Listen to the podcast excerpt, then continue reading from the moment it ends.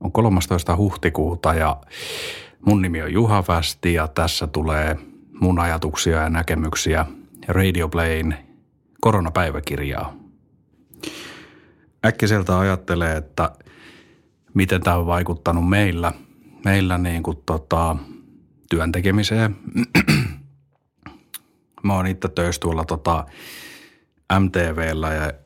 pyöritään siellä sellaista erikoisratkaisutiimiä, joka on nimenomaan erikoistunut kaupallisiin, kaupallisiin erikoisratkaisuihin. Voisi ajatella, että koronalla on ihan valtava, valtava vaikutus siihen, että miten me tehdään työtä ja miten meidän, meidän niin kuin työ tavallaan ohjaaminen onnistuu niin kuin arjes. Mutta siinä on ollut hyvä puoli se, että meidän tiimi on vähän semmoinen, joka tota, menee, menee niin kuin eteenpäin ja ottaa aina uutta haltuun. Ja tuota niin, niin kaksi vuotta sitten me siirryttiin käyttämään Microsoftin Teamsia. Me siirryttiin Teamsiin sen takia, koska me koettiin, että se helpottaa ja nopeuttaa meidän työtä, tiedon jakamista, kommunikointia ja tiedostojen jakamista ylipäätään. Ja tota, nyt sitten siinä tuli aika hyvä payoffi tämän koronan aikana, koska kommunikointi ja yhteyden pitäminen niin meidän tiimin sisällä kuin meidän sidosryhmiin, niin se onnistuu aika helposti. Samoin sitten niin kuin palavereiden pitäminen. Eli tavallaan tämä, että mennään, mennään kohti uutta ja tuota, otetaan rohkeasti uutta teknologiaa käyttöön, käyttöön, niin sillä saattaa olla sitten välillä, välillä paljon positiivisia vaikutuksia, niin kuin muun muassa tämän koronan aikana, mutta muutenkin työn tekemiseen ja työn, työn flowhun sitten –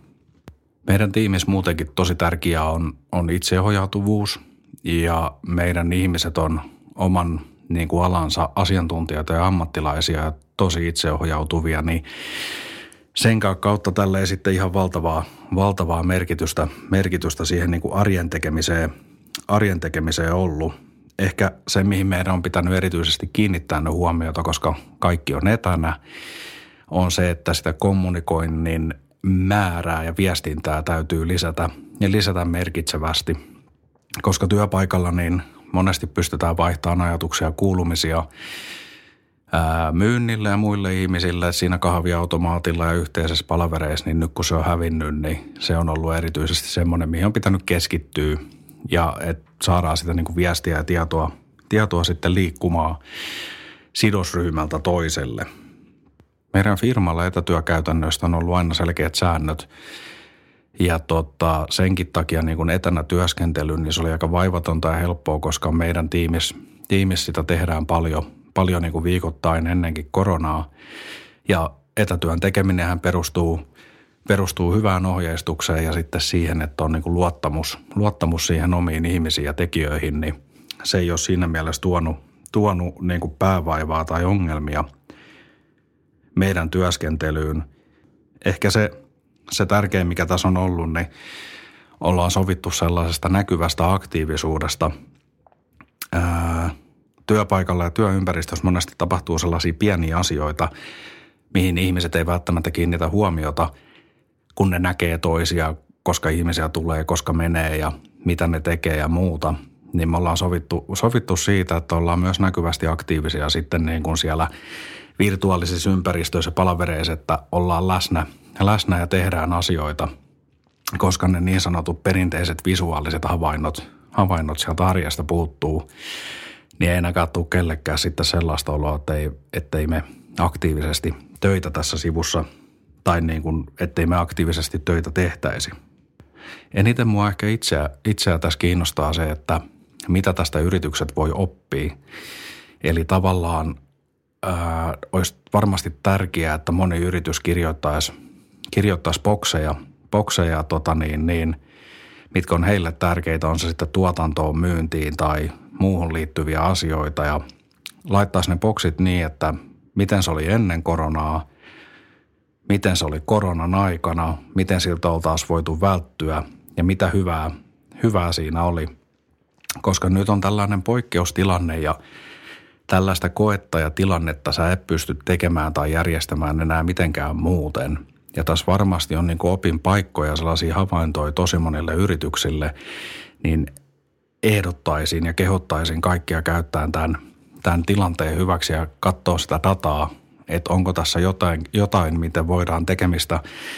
terävöittää tai kehittää tai viedä eteenpäin, koska se tieto ja luvut, mitä on nyt käytössä, niin on, on täysin poikkeuksellisia ja niitä tulisi silloin, silloin myös hyödyntää siihen, että miltä yrityksen tulevaisuus näyttää ja miten sitä voi kehittää. Jos arjesta omas, omas kotona puhuu, niin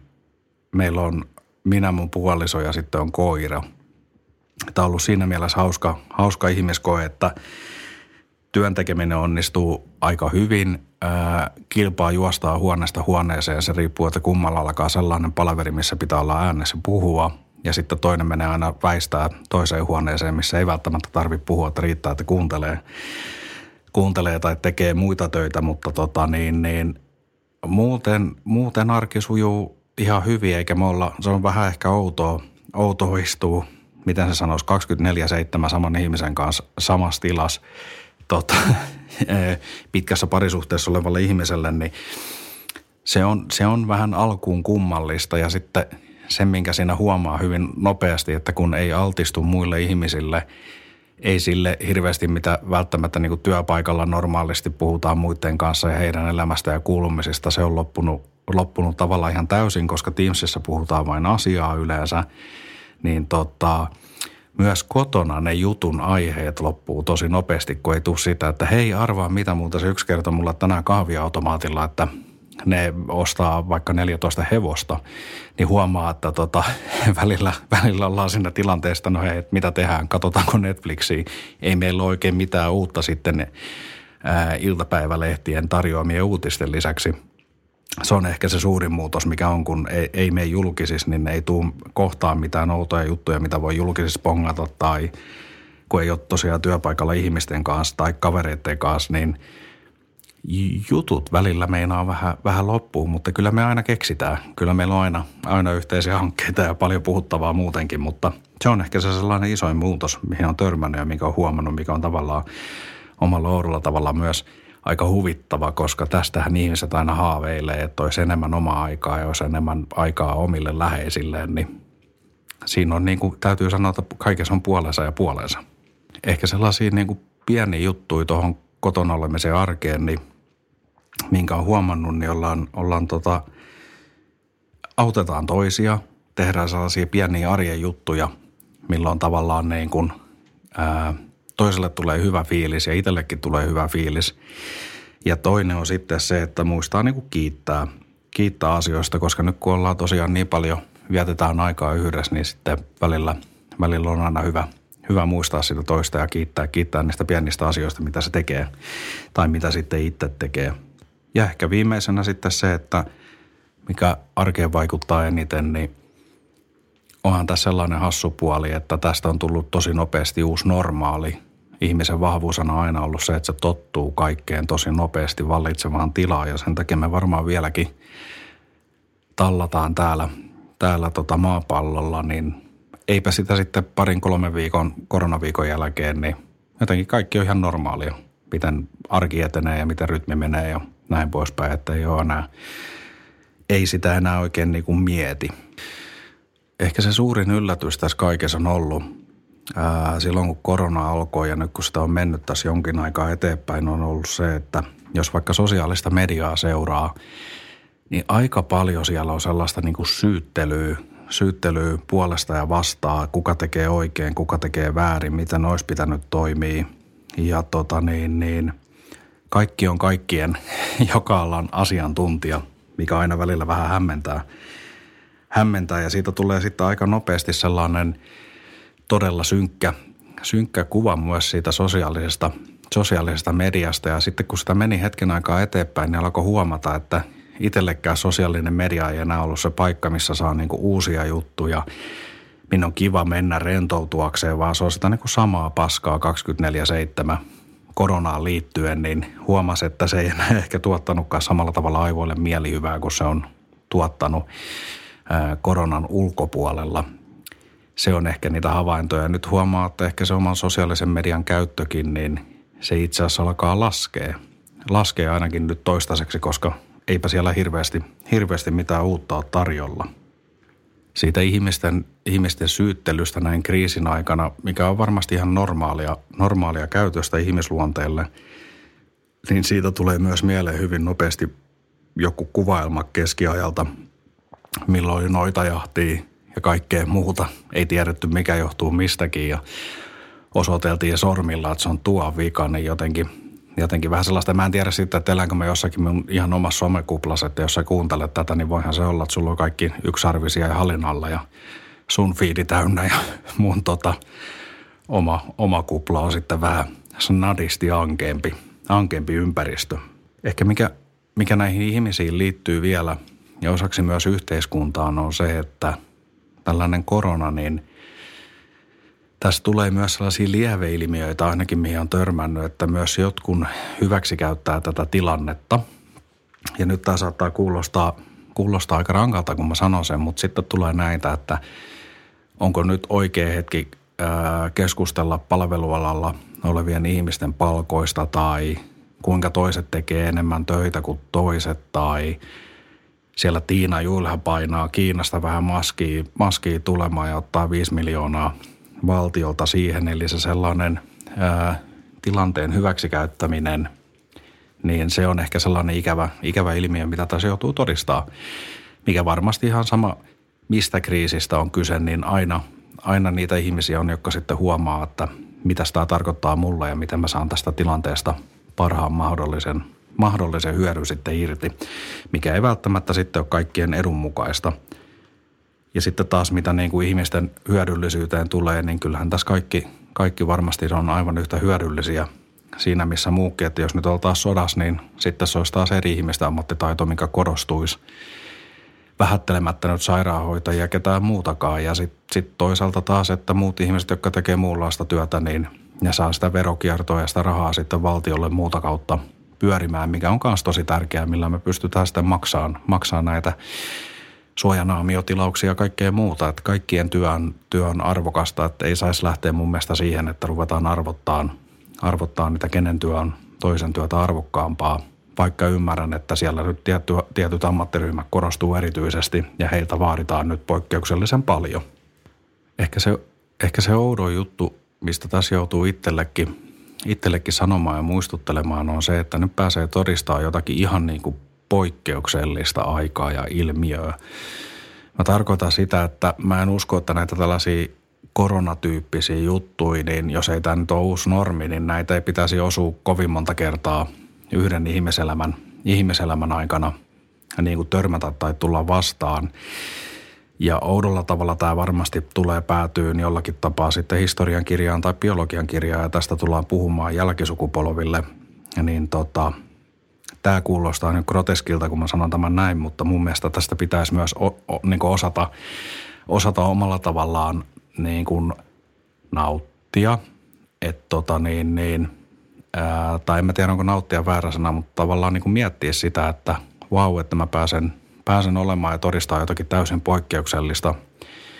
Ja tota niin, niin toivotaan, että näitä ei tulevaisuudessa tuu. Mutta se, että onhan tämä – onhan tämä ihmeellistä ja hämmentävää, hämmentävää aikaa kaikin puolin. Toinen asia, mikä tässä tulikin esille, esille oli se, että miten ihmiset tuolla sosiaalisessa mediassa varmaan itsekin siihen osaksi syyllistyy, on se, että kun sanotaan, että kuka on tehnyt oikein ja kuka on tehnyt väärin, mutta kyllähän se varmaan vähän silleen menee, että ei, ole, ei kukaan tavallaan tiedä, että miten tässä tilanteessa pitää toimia. Et mehän ollaan ne päättäjät itse äänestetty sinne ja – hehän joutuu toimimaan niin kuin sen parhaan mahdollisen tiedon valossa, mitä heillä on. Ja mun mielestä hienosti ovat toimineetkin. Ei se jälkeenpäin voidaan sitten syytellä, syytellä puolia toisia, että kuka toimii oikein ja kuka toimii väärin, mutta nämä on sellaisia aikoja, että meidän pitää tavallaan valita yksi, yksi polku tai tie ja sitten me kuljetaan sitä pitkin ja sitten lopuksi, lopuksi nähdään, että tekikö joku toinen fiksummin, fiksummin vai ei, mutta tilanne on mikä on ja sitten se on vaan niin kuin – meidänkin täytyy niin kuin hyväksyä se ja tukea sitä ja mennä sitä päin. Ja katsotaan sitten jälkeenpäin, jälkeenpäin miten meidän niin kuin kävi tässä. Ja ainakin itse haluan antaa niin kuin päättäjille ja muille ihmisille niin työrauhaa siinä, toivottavasti saavat työnsä nukuttua ja tehtyä näitä päätöksiä ja katsotaan sitten jälkeenpäin. Ainahan näistä on noustu, noustu jalolle tavalla tai toisella. Va, tähän on ehkä vaikea ottaa niin kuin kantaa, koska ei ole asian ammattilainen, mutta yksi mitä miettii tähän, kun puhutaan siitä työttömyydestä ja apupaketeista ja tukipaketeista, että nyt tämä homma pitää saada rullaan, niin sillä lailla ainakin itse on niin kuin rauhallisin mielin tämän kaiken kanssa, koska tota, tavallaan se, niin kuin, se patoutunut tarve näille palveluille ja asioille on olemassa, mikä oli ennen koronaa. Ja mä uskon siihen, että kun näitä niin kuin, öö, karanteeneja ja muita pystytään niin kuin avaamaan ja purkamaan, niin sitä kautta myös se niin kuin kaikki normalisoituu ja ihmiset palkataan takaisin töihin ja kaikki bisnes lähtee rullaamaan. Eli tavallaan niin kuin vähän ehkä erona siihen niin kuin 90-luvun lamaan tai jonkun muuhun on se, että se työ, työn tarve on siellä olemassa ja kataa homma vaan tästä purkautuu. Että tavallaan niin kuin laivoja tarvitaan ja lentomatkustusta pitää tehdä ja tapahtumia halutaan, niin mä uskon, että kyllä ja ravintoloissa halutaan käydä syömässä ja viikonloppuisin vähän sitten viihteellä tuolla yöelämässä, niin tota, kyllä mä uskon, että kaikki pääsee heti takaisin töihin, kun korona vaan tästä lakkaa, että on ehkä sillä lailla vähän eri, eri että uskon, että yhteiskunta tästä palaa nopeastikin, nopeastikin sitten taas siihen normaaliin sykliin ja arkeen, kun korona vaan loppuu.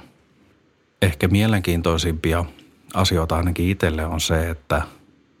tässä varmasti niin kuin moni valtio miettii ja moni päättäjä miettii ja moni miljonääri miettii, että miten tämä tilanne pitää hyödyntää. Yleensä tällaiset, kun pörssit romahtaa ja talous romahtaa, niin silloin syntyy paljon uusia miljonääriä, koska osakemarkkinat laskee ja ne, kellä sitä pääomaa on, niin ne pystyy sitten sijoittamaan sinne ja investoimaan on sitten kiinteistöihin tai osakkeisiin tai jonkun muuhun. Niin onko täällä sellaisia valtioita ympärillä, joilla on hirveät reservit, reservit ja rahat sitten olemassa, että lähteekö ne sitten sijoittelee osteleen, että kuka tästä sitten lopuksi hyötyy, hyötyy eniten, niin varmasti tullaan näkemään monenlaisia journalistisia julkaisuja ja purkuja ja dokumentteja, kuka tästä tavallaan sen suurimman hyödyn, hyödyn sitten otti ja kuka tätä tavallaan osasi pyörittää, pyörittää tätä peliä, peliä niin kuin itselle, itselle päin. Se, mistä olen itse viime aikoina lukenut, lukenut on ollut se, että automatisaatiolla, jos puhutaan niin kuin, tehdastyöläisistä ja työntekijöistä, on se, että koska työntekeminen tai työntekijän palkkaaminen ja pitäminen ja tuntipalkat on Suomessa niin kalliita, niin sen takia muismaistekeminen on paljon halvempaa ja ne tehtaat kannattaa pitää siellä, mutta automatisaation kautta esimerkiksi Lifairin toimitusjohtaja muistaakseni oli jossakin kommentoinut, että me voitaisiin päästä sellaiseen niin kuin kilpailukykyiseen ja kustannustehokkaaseen hintaan, mikä on mun mielestä super mielenkiintoista siinä, että onko siinä niin kuin tavallaan tulevaisuuden trendi se, että moni maa siirtää tuotannon kotimaahan ja keskittyy siihen niin kuin täysautomat, linjojen täysautomatisointiin.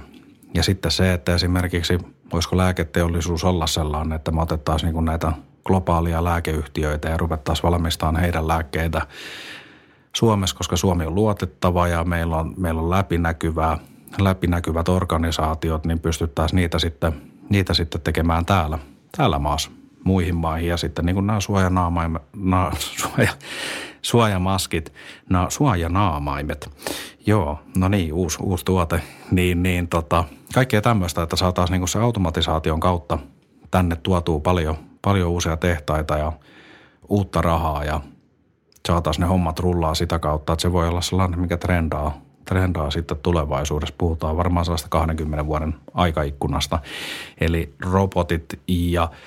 muut tällaiset automatisoidut linjat on paljon tehokkaampia, kustannustehokkaampia kuin ihminen ja tekee sääntellisemmin ja nopeammin, nopeammin niitä hommia eikä väsy, väsy ja painaa myös viikonloput, niin tota, siinä saattaa olla semmoinen, mitä kautta saadaan sitten tänne sitä niin kuin teollisuutta lisää. Ehkä yksi asia, mikä tässä myös vielä tuli mieleen, oli se, että pitäisikö meillä olla sellainen, ja mä en tiedä onko meillä semmoinen, mutta ainakin voisi olla sellainen niin kuin reaaliaikainen tilastokeskus. Meillähän on tilastokeskus tietysti töissä, mutta sellainen niin sanottu pentakoni, missä sitten kaikilla ruudulla näkyy niin kuin reaaliaikainen tilastotieto, milloin meidän sitten valtion johto pystyisi reagoimaan ja toimimaan paljon nopeammin – ja tota, sehän vaatii ihan valtavia, valtavia järjestelyjä, mutta käytännössä se menisi niin, että esimerkiksi jos puhutaan näistä suojaimista, niin kaikki, jotka niitä tarvitsee, niin